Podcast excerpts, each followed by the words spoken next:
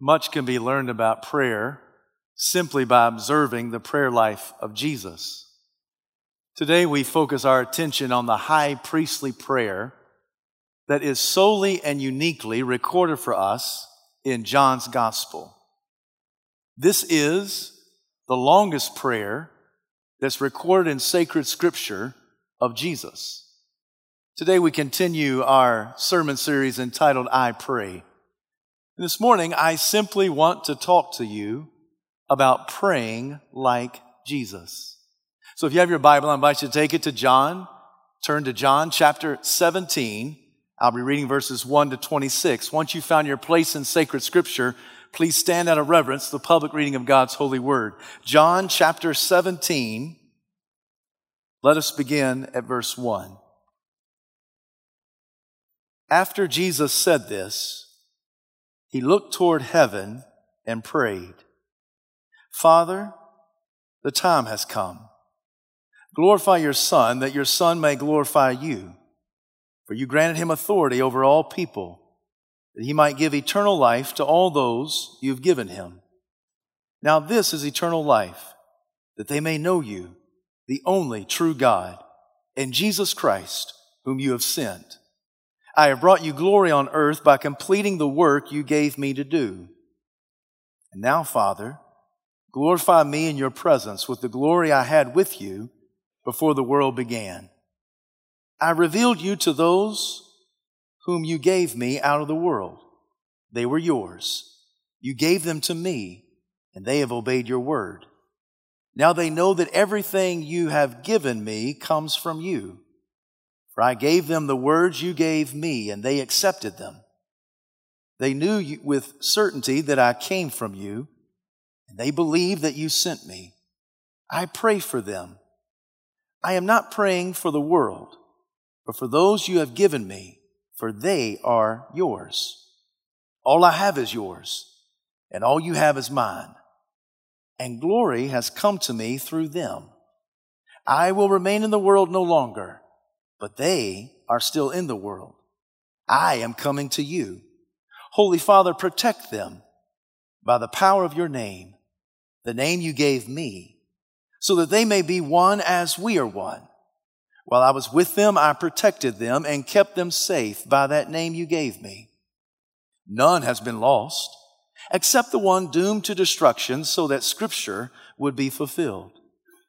I am coming to you now.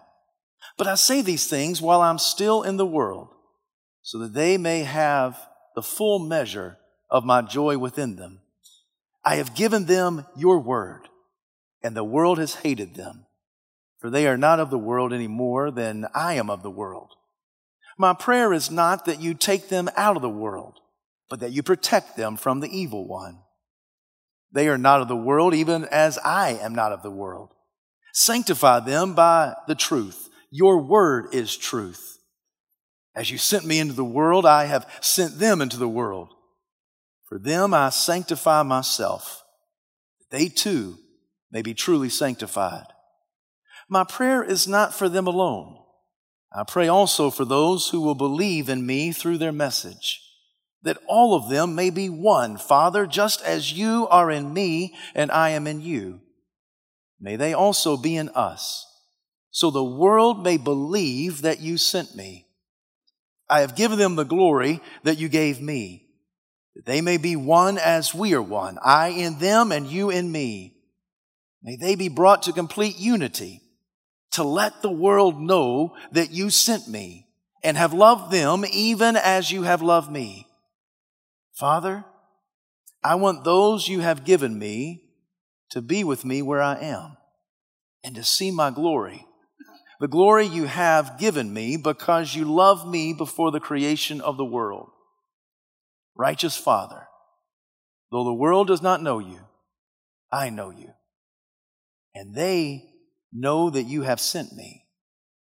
I have made you known to them and will continue to make you known in order that the love you have for me may be in them and that I myself may be in them. This is the word of the Lord. Thanks be to God. You may be seated.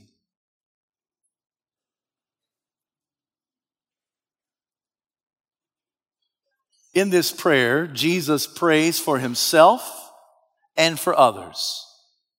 That's a good, common model of prayer. Nothing wrong for you to pray for yourself. Nothing wrong for you to pray for others. This morning, I want you to take note of what Jesus prayed for himself and what Jesus prayed for others. It is John who seems to set the stage. When Jesus had said these things, he lifted his eyes toward the heavens and prayed. But these things that John refers to is a reference to the previous three chapters of teaching of our Lord. In John chapter 14, Jesus taught, I am the way, the truth, and the life. No man comes to the Father except through me. In John chapter 15, Jesus said, I am the vine and you are the branches. Abide in me and you will bear much fruit. Apart from me, you can do nothing. In John chapter 16, Jesus promises the gift of the Holy Spirit. I am going away from you, but when I go, I will send the paraclete. I will send the Holy Spirit and he will guide you in all truth. After Jesus had taught these things, he lifted his eyes to the heavens and he prayed. He spent five verses praying for himself. He spent 21 verses praying for others.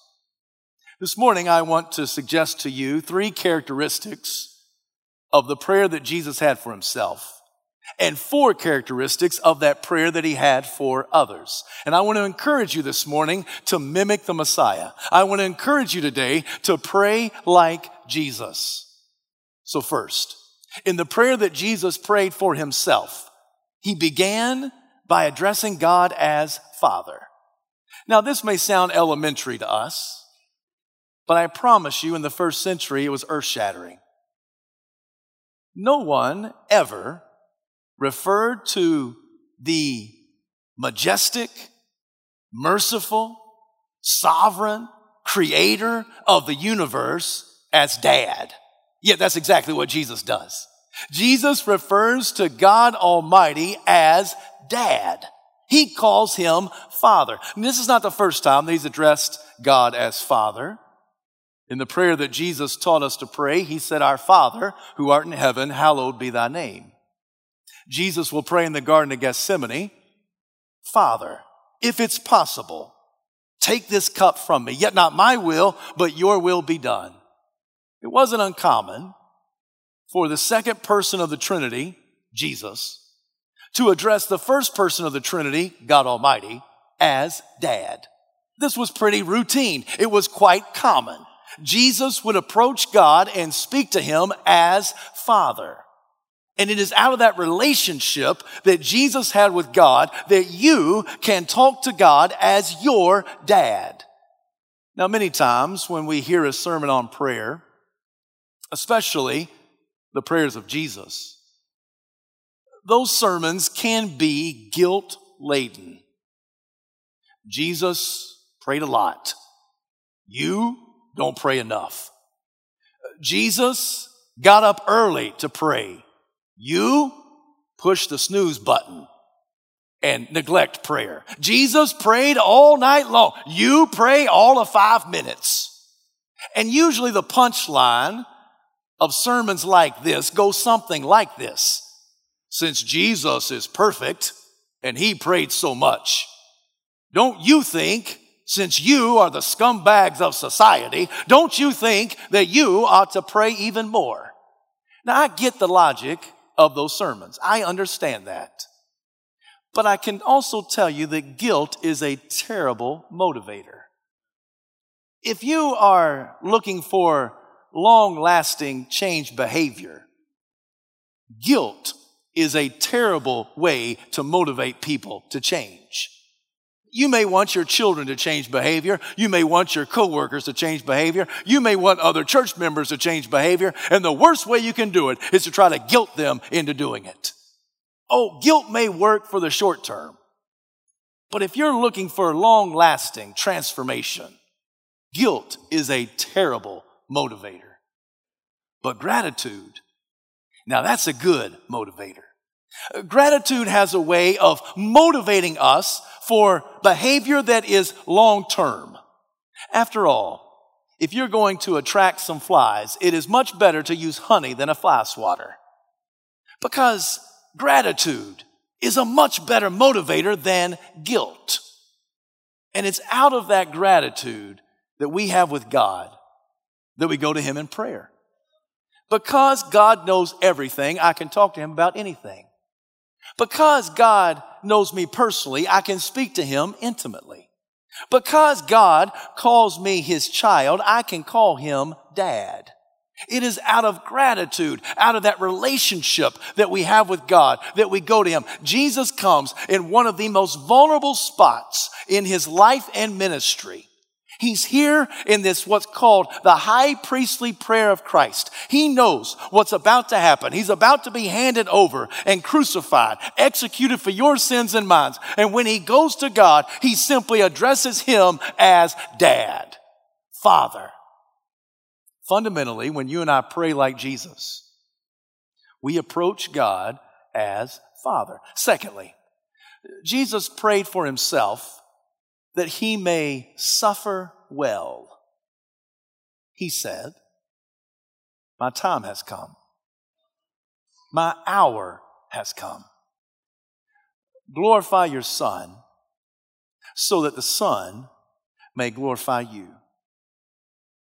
That's an interesting statement for Jesus to say, My hour has come. Because throughout John's gospel, the hour has not yet come. As early as John chapter 2, Jesus is at the wedding feast in Cana of Galilee, and the wedding party runs out of wine. And Mary, the mother of Jesus, says to the attendants, Jesus can fix it. You just do whatever he tells you to do because Jesus, show him how you turn that water into wine trick. I want you to just do, do whatever he tells you to do. And Jesus said, Woman, why are you bothering me? Why are you involving me? My hour has not yet come. In John chapter 7, Jesus delays in going to the Feast of Tabernacles. And the reason is because he tells his disciples, My hour has not yet come. In John chapter 8, the Pharisees try to lay hands on Jesus and they cannot seize him. And the explanation is given simply because his hour had not yet come. And finally, here in John chapter 17, Jesus declares, my hour has come. What does he mean by that? He means my hour of suffering, my hour of inevitable crucifixion, my hour of God forsakenness and abandonment, my hour of taking the wrath of God's holy hostility towards sinful humanity, my hour of pain and suffering has come. My hour has finally come. In order for me to uh, receive the crown, I've got to go through the cross, and my hour has now come for me to be declared King of Kings, Lord of Lords. My hour has come. Now, you and I are not Christ, but certainly we know what it is to have an hour of suffering to come in our life. Maybe the hour of suffering comes to you when the boss calls you in after 27 years of employment and he says your services are no longer needed. And you realize that this decision by the boss is now going to financially cripple your family. Your hour of suffering has come. Maybe it's when you sit down and the doctor is across the table and he tells you your three year old son has leukemia your hour of suffering has come. Uh, maybe it's when your 22 year old son comes home from college, sits you down, and says to mom and dad, uh, I am gay. For years, I've had a same sex attraction, and uh, and now I just wanted to let you know, I'm just kind of coming out of the closet, and your son tells you that he believes that God made him this way, and he's pleased with this decision your hour of suffering has come. Maybe it's when your spouse of some 53 years passes away and you stand at his casket, paralyzed, as if life is passing you by. Maybe it's when the doctor tells you, your cancer's back, and I can't do anything else. You've received all the chemo you can receive. I've given you all the radiation you can handle. Surgery is not an option. I don't know what else to do. Your hour of suffering has come. It's never a question of will suffer come. It's always a question of when will it come. Your hour of suffering will come. Most of us spend the majority of our life in prayer asking God to keep us from our hour of suffering. We don't want to experience it. We don't want to have to go through it. We don't want pain and heartache. We don't want suffering, sickness, and sadness. We don't want our hour of suffering to come. And when our hour does come, then some of us get mad at God. Some of us get frustrated at the Lord. Some of us wag our finger in the face of God and we say, God, how could you? How could you? Why did you? And we get angry when our hour of suffering comes. I think sometimes we get so angry at God when our hour of suffering comes is because we have far too many phony preachers that are in our culture and in our world today who communicate that as long as you have faith, then you'll be healthy and wealthy. And as long as you have faith, then you have a God in heaven who wants to give your life, uh, make it comfortable and convenient. Need I remind you that our Savior was a homeless man? He never owned a home. In fact, I don't even think Jesus owned his own bed. He said, Foxes have holes, birds of the air have nests, but the Son of Man has no place to lay his head. I take that to mean there were times that the rocks were his pillow, the skies were his blankets. I take that to mean that he's telling us that sometimes the animal kingdom will have it better than us as followers of Christ. Foxes have holes, birds of the air have nests, but the Son of Man has no place to lay his head. And Jesus did not live a long, luxurious life. He did not die at a, at a, at a ripe old age. No, his life was snuffed out at 33 years of age. And Jesus died not just natural causes, but he died as his life was executed, crucified on a cross. If God is in the business of making life comfortable for his followers, then God the Father owes God the Son a huge apology. Jesus is praying and he's saying, Father, help me to suffer well. My hour has come. The inevitable crucifixion is right on the horizon. I am going to suffer. I am going to die. I am going to experience God forsakenness. My hour has come. Glorify your Son so that your Son may glorify you. The word glory means to heap honor upon. Help me to heap honor upon you as I suffer well in this life. I think that God the Father answered the prayer of God the Son. I think that He answered it because in Mark's gospel, at the very end, you find the Roman centurion and he looks up at the cross as Jesus is breathing his last, giving up his ghost. He bows his head and he dies. And the Roman centurion looks up and says, Surely this man was a son of God. Somehow, in the way that Jesus suffered, somehow, in the way he experienced agony, somehow, in this way of how he endured this God forsakenness and this sadness and this heartbreak and heartache, somehow, how Jesus experienced that, the Roman centurion just saw it and said, Surely this man was a son of God.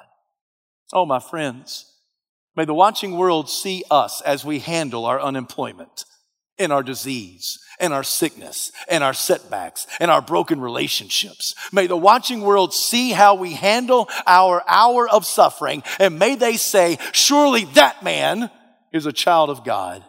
Surely that woman is a darling daughter of the king. I can tell simply by the way they suffer well. This is how Jesus prays for himself. He begins by addressing God as Father. And secondly, he prays that he may suffer well. Is this how you pray for yourself? This is how Jesus prays.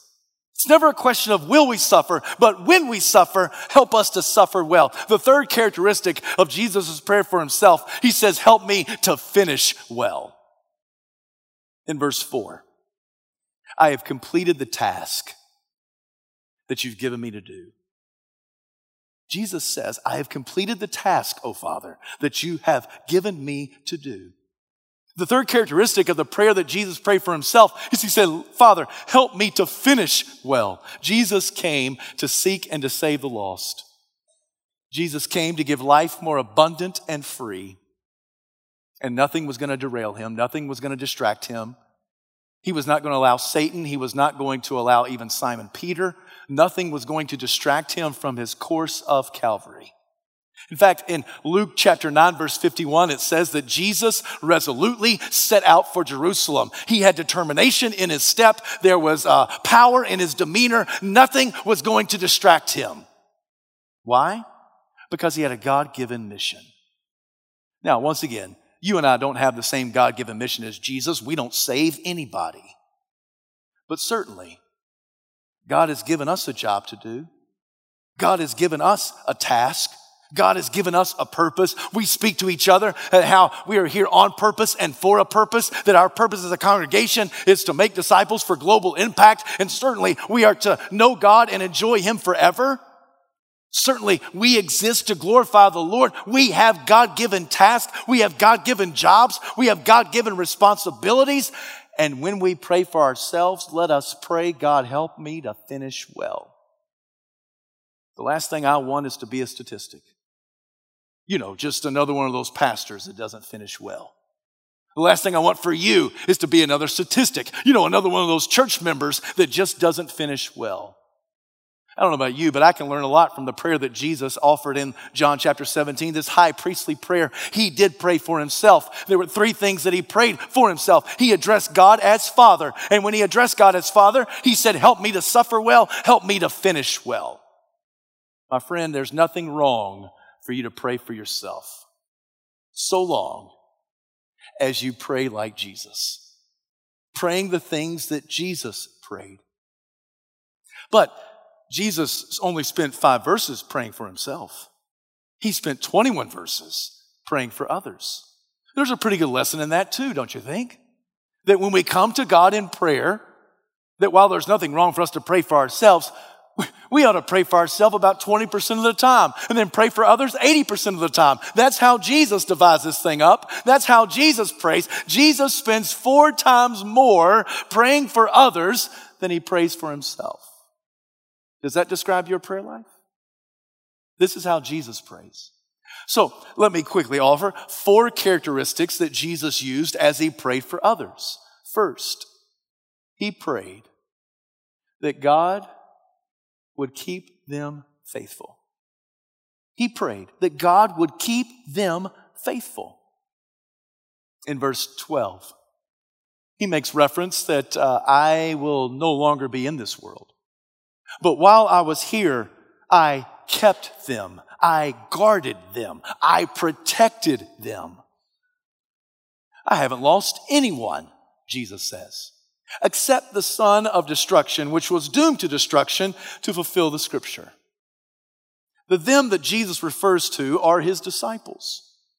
I have kept them faithful. I have guarded them. I've protected them while I'm here on earth. But now I'm not going to, I will no longer be on earth. And so God, I commit them unto you, Father, and I ask for you to keep them faithful. When I read these words, they bring great comfort to me it's brought some concern to others. This is comforting to me because I realize that, that my life is in the safe, secure hands of God. That God protects His children, that God uh, keeps His believers, He guards and protects His disciples. Oh, but some people have focused on that word lost. When Jesus says, I've not lost anyone except that one, that son of destruction. That's caused some people to ask the question is it possible? If Jesus lost one, can he lose others? Is it possible for you to lose your salvation? My friends, I want to answer with a resounding no. It's not possible. The reason I can say that is because I submit to you this morning that the son of destruction is Judas Iscariot. And Judas Iscariot, the one who betrayed Jesus with a kiss for 30 pieces of silver, he never was a genuine believer. He was one who was around the disciples, but he was not a true disciple. He heard the words of Christ, but he never heeded the words of Christ. Oh, he probably did some good things from time to time, but he never had signs of transformation in his life. He lived in the right zip code, he just didn't live at the right address. He was close, but not one of them. And oh, my friends, when I think about Judas Iscariot, my heart is grieved because I realize that it's possible for there to be a Judas or two even in this faith family. It's possible for there to be imposters. It's, it's possible for a person to be in church and around believers and not be a true believer. It, it's possible for people to hear the word of God every single week and not heed the word of God every single week. Oh, it's possible. Because of the influence of a Christian society and a faith family, uh, it's possible for you to do some good things from time to time and still not have signs of transformation in your life. Jesus says, Father, keep them faithful.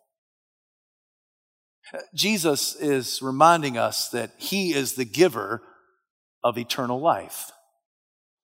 He defines eternal life as knowing the one true God and knowing Jesus Christ, whom He sent according to Jesus, that this eternal sign of transformation, that this, this gift of salvation is based all in knowing God as the one true God through the person of the Lord Jesus Christ by the power of the Holy Spirit. It's all based on that relationship. To know Christ is to be known. To know Him is to be known by God. If you have a relationship with the Lord Jesus Christ, then you have the gift of salvation. And that gift that God gives you, it cannot be lost. After all, just think about the words. Jesus describes it as eternal life. And eternal life cannot be lost, for if it was lost, it would not be eternal. Right? Okay, you're not with me, but I'm telling you, okay. Eternal life cannot be lost because if it was lost, then it would no longer be eternal, right? So Jesus says, this gift that I give is eternal life. Those who have it, have it forever. It is everlasting. It is eternal life. John will say in 1 John chapter 5, he who has the Son has life. He who does not have the Son of God does not have life. Judas Iscariot, the son of destruction, did not have Jesus as his personal Savior. Therefore, he did not have life. But if you, if you know Jesus as your personal Lord and Savior, then you have eternal life, a life that cannot be taken from you. Jesus prays, Oh Father, Keep them faithful. Keep them faithful to the salvation that you've given. Keep them faithful unto the very end. Keep them faithful. One of the greatest things you can pray for the person to the right of you, to the left of you, in front of you, behind you is God, keep them faithful. Keep them faithful. In the midst of what they're going to have to endure, in the persecution they're going to have to face, in the inevitable distractions along the way. Keep them faithful in your salvation. Keep them faithful in your guarded, protected hand of salvation. Keep them faithful. Jesus prays this for others. You would do well to pray this for others. Secondly, Jesus prays, uh, Father, keep them joyful. Father, keep them joyful. We live in a world that has so many opportunities for sin. And the temptation to sin can be likened uh, to baited hooks. Oh, they are dangled out in front of you and they promise life and they only deliver death. We live in a culture and and we believe in the American society that we have certain inalienable rights, among them life, liberty, and the pursuit of happiness. Yet most Americans are distressed, depressed, and disillusioned with life. and Jesus comes and he says, Listen, I came so that they may have joy. I came so that they, so that their joy may be complete. He speaks of this in verse 13 and following. He says, help the fullness of my joy to be in them. Oh God, keep them joyful. It is Nehemiah who says, the joy of the Lord is my strength. It's the psalmist who says that weeping may endure for a night, but joy comes in the morning. It's David who says, Oh God, please restore to me the joy of my salvation. Restore the joy of your salvation. It was the angels who said to the shepherds, Do not be afraid. I have good news of great joy, which shall be for all the people. To know Jesus is to know joy. It's a joy that is constant, it's a joy that's eternal. Now, Jesus did not come just to make us happy. No, Jesus came to make us holy. But in the process of knowing Jesus in all of his splendor and all of his holiness, there is joy that erupts. Happiness is depending on the happenings that are around us. And our life with Jesus does not rise and fall with the stock market. It does not rise and fall with the outcome of a football game. It does not rise and fall with circumstances that are around you. To know Jesus is to know a constant joy that the world can't take away. It's a joy that your disease cannot debilitate. It's a joy that your cancer can't cripple. It's a joy that not even your sin can snuff out. It's a joy that this world can't waste away. It's a joy that's eternal. To know Jesus is to know this joy. So Jesus prays for others and he says, God, keep them joyful.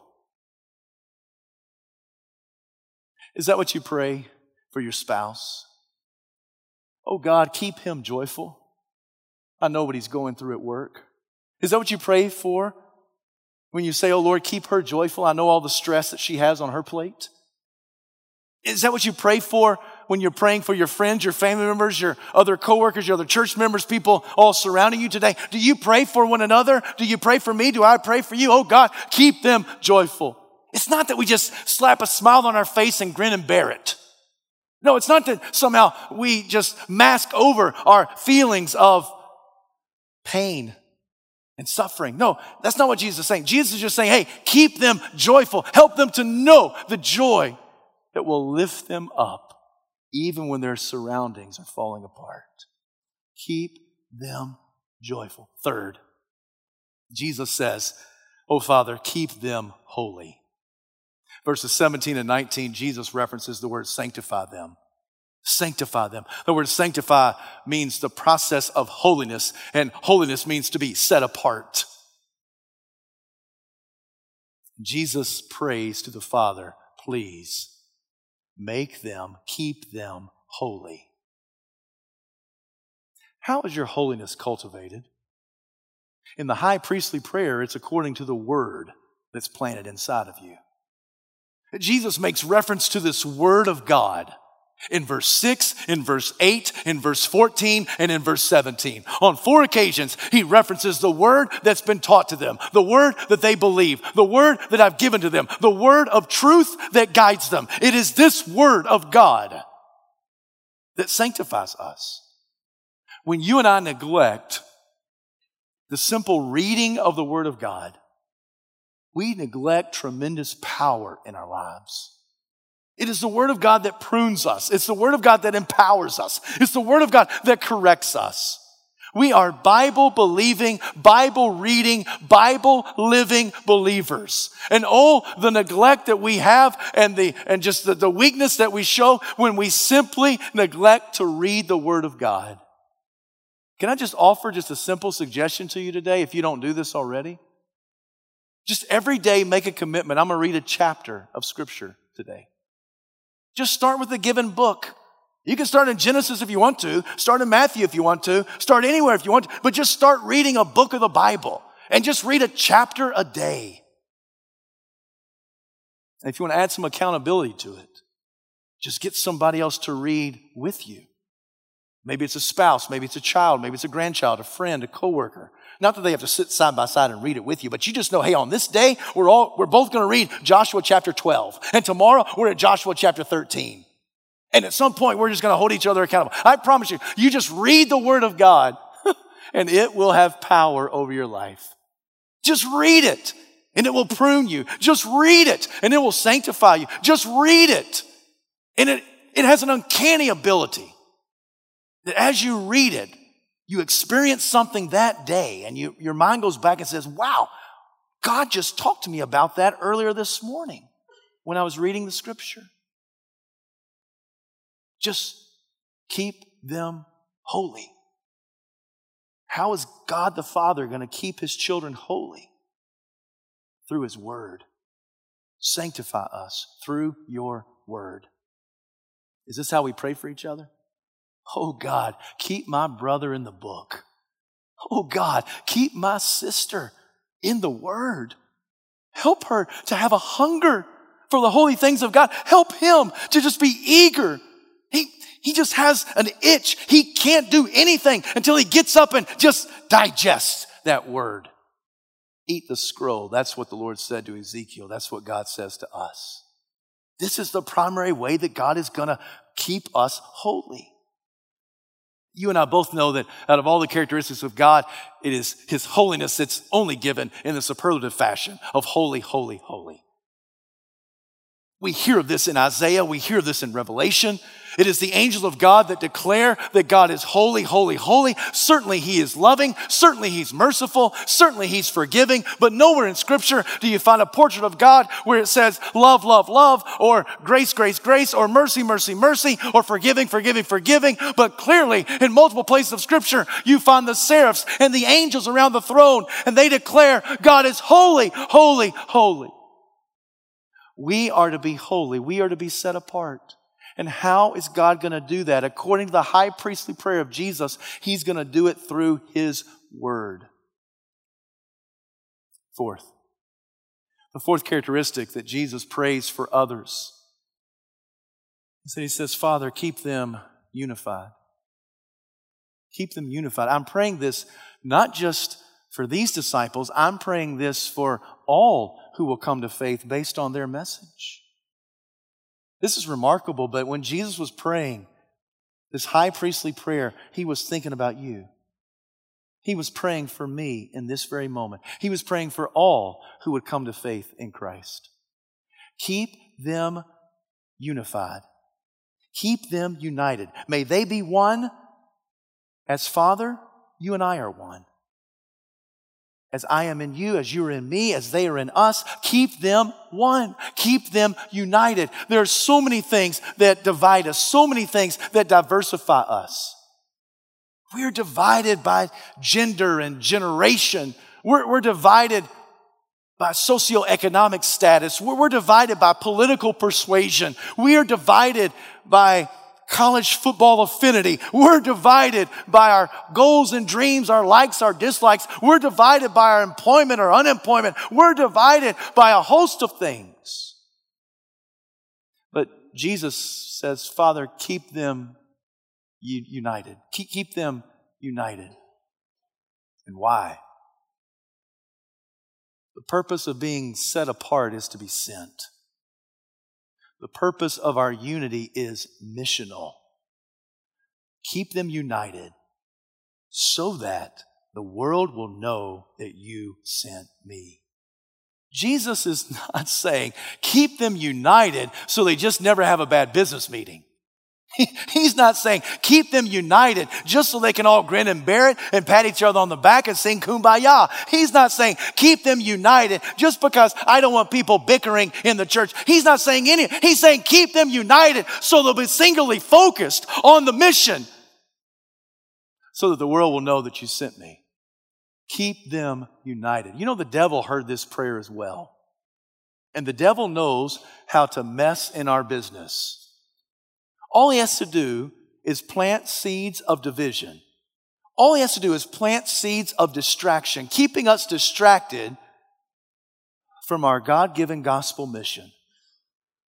And the devil says, That's all I've got to do to distract the church. And Jesus says, I am praying for you, church. I am praying that you will be united. Why? Not so that everybody can just look and say, wow, that's a happy church. No, so people can look and say, wow, that's a focused church. That is a missional church. That church exists to make disciples for global impact, and they know who they are, and they know what their business is, and they know what they're about. This is how Jesus prays. Is this how you pray? Nothing wrong for you to pray for yourself. In fact, I would encourage it. You need to pray for yourself. I pray for myself. And when I pray, I go to God as Father because He knows everything. I can talk to Him about anything. He's my dad and I'm His son.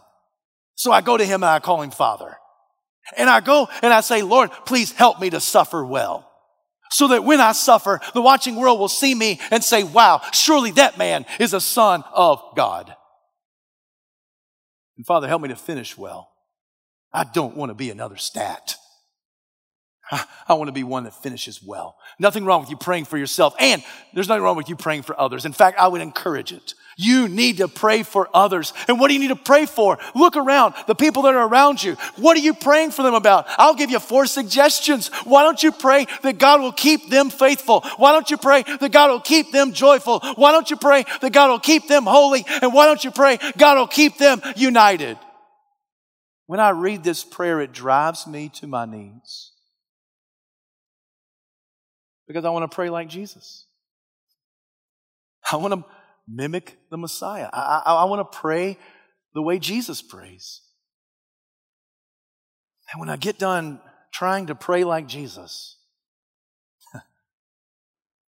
then it causes me to, to sing and shout and to say, I stand amazed in the presence of Jesus the Nazarene and I wonder how he can love me, a sinner, condemned, unclean. Oh, how marvelous. Oh, how wonderful. And my song shall ever be. Oh, how marvelous. Oh, how wonderful is my Savior's love for me. I don't know about you, but I read this prayer. This prayer that's uniquely and solely recorded in John's gospel. And Jesus teaches us something very valuable about prayer. It drives us to our knees. And then we stand up in total amazement that the infinite God of the universe invites us to pray. And he cares so much about this prayer thing that he shows us how to pray in Jesus Christ. So I think that we would do well if we just prayed like Jesus. So this morning, I invite you to come and pray. Now, pray for yourself. Pray for others. If you pray for yourself, uh, don't let that dominate your prayer life.